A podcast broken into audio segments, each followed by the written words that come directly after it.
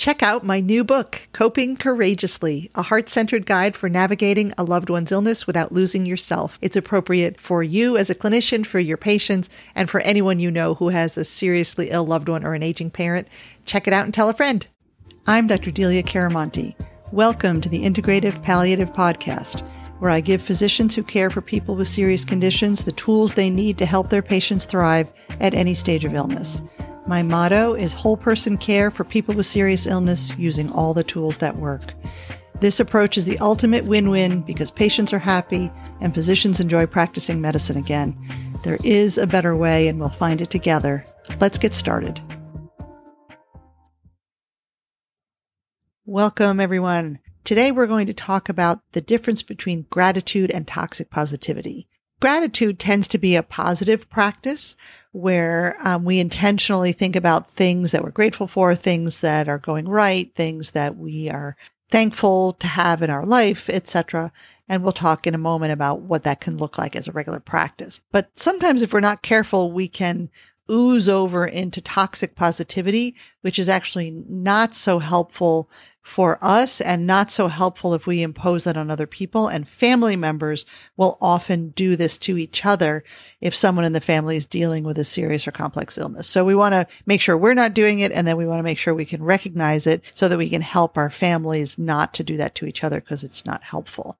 I saw a patient very recently and this fellow was in his 80s and he had a son who was in his 50s and the son has advanced metastatic cancer. And so the patient that I saw was the father and he was just distraught and he was brought in by his wife because he was distraught and he can't handle this situation that's happening with his son. And, um, you know, he's, his memory is sort of going and he's not functioning as well anymore and it's all a mess. And I noticed something when I had the two of them in the office that he would start to say, this is so terrible. No parent should ever think about burying their child. And the wife would right away pop in and say, now don't say that. You know, a lot of good has come from this. He's being well taken care of and he, um, he has good people in his life and not everybody dies of cancer. And what was really clear is as soon as she did that, he would shut down.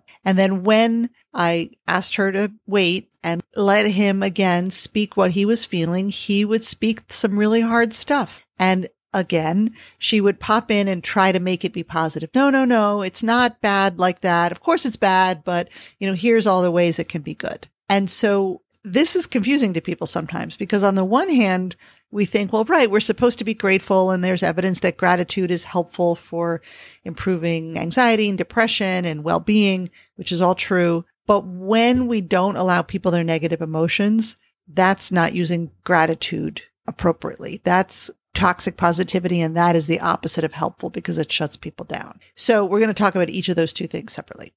The first one is gratitude and gratitude is a helpful ritual that, as I mentioned, has some pretty good evidence for benefit. And all of us should be doing a regular gratitude ritual. I have a regular gratitude ritual, which has changed over the years at various times. I've written in a journal. I've texted back and forth to a friend. Uh, right now, I call to mind five things that I'm grateful for as I lay down in bed. So there's all different ways to do it. And there's three ways that I want you to think about that you might use a gratitude ritual. The first is a daily ritual. And so what this means is that every day you call to mind or write down or tell someone or record on your phone somewhere around three to five things for which you are grateful that day. And the key is that every day it should be different. So you shouldn't every single day say my family, my health, my resources, because then it just becomes rote and it doesn't really do anything anymore. And it's most importantly, it's not training the habit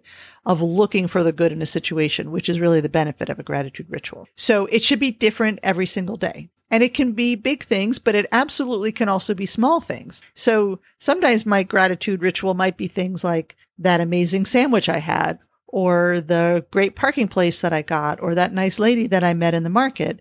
Other times it might be, you know, having my husband in the house on a rainy night, or it might be a really nice talk that I had with one of my children. It doesn't matter what it is, and it doesn't matter if it's big or profound. It just matters that every day it's different because what that does is that even in a difficult day, it forces you to sort through the things, some of which may feel pretty negative, to find something that seems positive for which you can be thankful. And when in doubt, if you're doing it and it's a really, really bad day and you're having trouble finding anything, you can go for conveniences like heat or air conditioning or a car or plumbing that works. A daily ritual of some sort is really helpful practice that all of us should do. So, how do you do it? You can do a, a journal, a gratitude journal. I tried that for a while and then I would not do it and then I would beat myself up for not doing it. So for me, that wasn't the best one, but some people love a gratitude journal and they write down three to five. You can start with three, but when three gets easy, do five. Cause sometimes it's the last two when you're really looking for something. That's where you get the most benefit of training your mind to look for the good. So a journal is one option. But if you don't want to do a journal, you can just call to mind these things either as you're laying in bed to go to sleep or as you just wake up in the morning or before a meal or when you just get into your car on the way to work or after work, when you're in the bathroom. What is probably most helpful though is that you pick the same circumstance so that you begin to um, automatically think of it. Like when I close my eyes and I lay down right away, it comes to my mind that I should do it because it's become a habit. Another thing that you can do that I did for a while that I really liked was you can text with a friend. So if you get somebody else who wants to do this, you can text them your three to five things. They text you their three to five things and no need to comment on them. So you don't have a whole conversation about it. You just have a little accountability and you do get extra closeness with this other person because you get a window into their soul and who they are and what matters to them. So you could think about finding another person and also if you forget and they send you their gratefuls, then all of a sudden you go, Oh yeah, right. I forgot to do it and you'll do it. So it's kind of good to have a little accountability. You can do it at the dinner table. If there's other people in your house and they want to participate, you could all do it together. You could do it once a week if you have a, a ritual, like every Saturday you go out to brunch with somebody, you could do it then, uh, which is fine. I tend to favor doing it every day if you can, just because it's easier to make a habit that way. But try to do the same idea all the time. So basically the same time of day or associated with the same thing or with the same person so that you can develop this into a habit. So that's probably the most important one is the daily ritual. You can also make a gratitude list at either regular intervals like once a quarter or once a month, or you can do it just if you're having kind of a bad day or a bad time, you're feeling in a funk, you can do it as a treatment for that. And the idea is you fill up a whole notebook page with things for which you are grateful. And first, a bunch of things will come out and then you'll feel stuck, but don't give up. Keep looking, dig deeper. So first, you'll probably write all the people in your life and your pets and your house and your job and your health, your car and your vacation home. And then you'll get stuck. And then dig deeper. Your sense of humor, your great hair, your athletic prowess, your resilience, and you maybe get stuck, dig deeper, your experience as a child traveling in Europe, your great second grade teacher, dig deeper, conveniences, plumbing, heat, your great blanket, your favorite pillow, your favorite stuffed animal, your artistic skills, your taste in music, right? Keep looking, keep digging, keep digging, keep digging. And you should absolutely be able to fill up a whole page. And so this activity can take five, maybe 10 minutes. And when you do it by the end, boy, do you realize how much good is in your life. And so if you were in a funky place and then you do a gratitude list, you will change your perspective. So it's something you can have in your back pocket for yourself. And also, I uh, recommend this to patients all the time. You can have them do it in the office if you have time, or you could have them do it as homework when they go home and then send it to you or go home and do it and just let you know that they did it or bring it to the next visit, etc. The other thing that sometimes people do, and there's some evidence actually of a reasonably long lasting benefit from just one of these uh, experiences, which is writing a gratitude letter. And when you write a gratitude letter, you write a letter to a person, living or dead, who was incredibly meaningful to you in your life. and you tell them all the ways that they were meaningful to you. And ideally, if they're alive, you actually read it to them. If they're not alive or you don't have access to them, you read it to another person out loud. So this is a very powerful experience. And I would encourage you to think about this for yourself, if this would be a positive thing and to keep it in your back pocket for your patients too, that this can be a very healing experience in certain circumstances. Okay. So gratitude is generally for the, for people who are able to do it, a good regular experience to put into your life. The only thing that I would caution you about though is that if somebody is dealing with something really tough, they may not be able to get to gratitude right that moment. And if you try to push it on them, that now veers into toxic positivity and that can feel bad instead of good.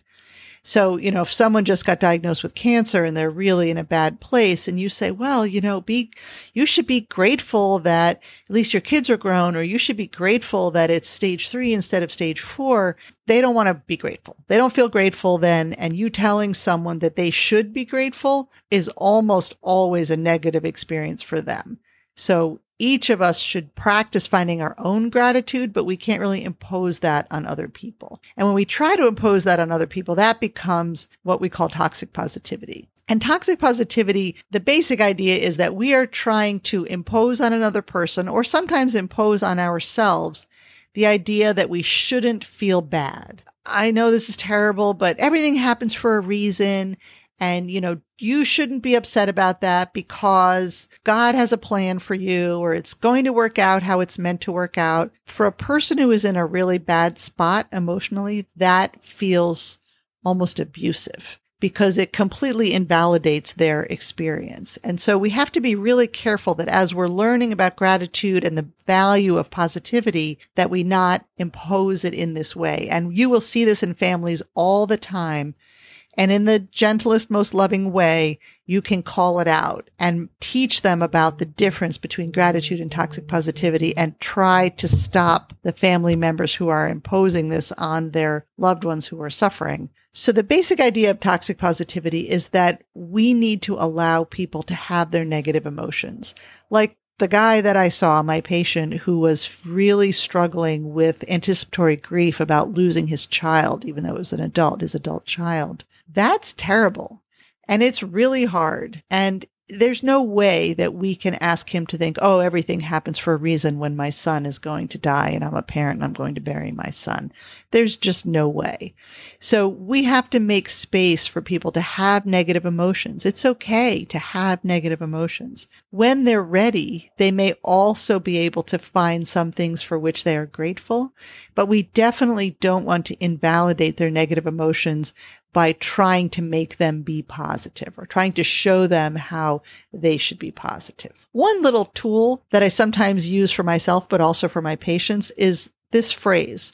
I don't like or I hate, depending on how you feel about the word hate. So I don't like blank, but at least blank. And I will often write this on a piece of paper and give it to the patient and ask them to put it on a sticky note at home and put it up so they see it. So I don't like or I hate blank, but at least blank. And so how might we fill this out? So I don't like staying late to chart, but at least I had a no show today. So I got home a little earlier. Or I don't like that my sewer backed up, but at least I don't have guests right now. I recommend that you practice this yourself and that you give this to your patients. This allows you to have a little space for something positive, but it also allows the negative emotion, right? I don't like or I hate that he has cancer, but at least we're a close family. So it doesn't say you don't hate it. You do hate it because it's terrible, but there's also a little piece of something that can be positive. And so those don't even need to be connected. It can be like, I hate that I have cancer, but at least the sun is out today. They don't have to be related. It's just the idea that you can make space for the negative emotion and then you can also make space for some glimmer of, of light or hopefulness or positivity. What I want you to do is practice gratitude. So for your homework, I want you to start a gratitude ritual of some sort. See if you can do it every day. If three things is too much, do one thing. If writing it down is too much, just call it to mind. If you're not sure what to do, the kind of baseline recommendation I would say is as you're laying in bed, call to mind three things for which you're grateful from the day. Remember, they're going to be different every day, not the same thing. And they can be very small.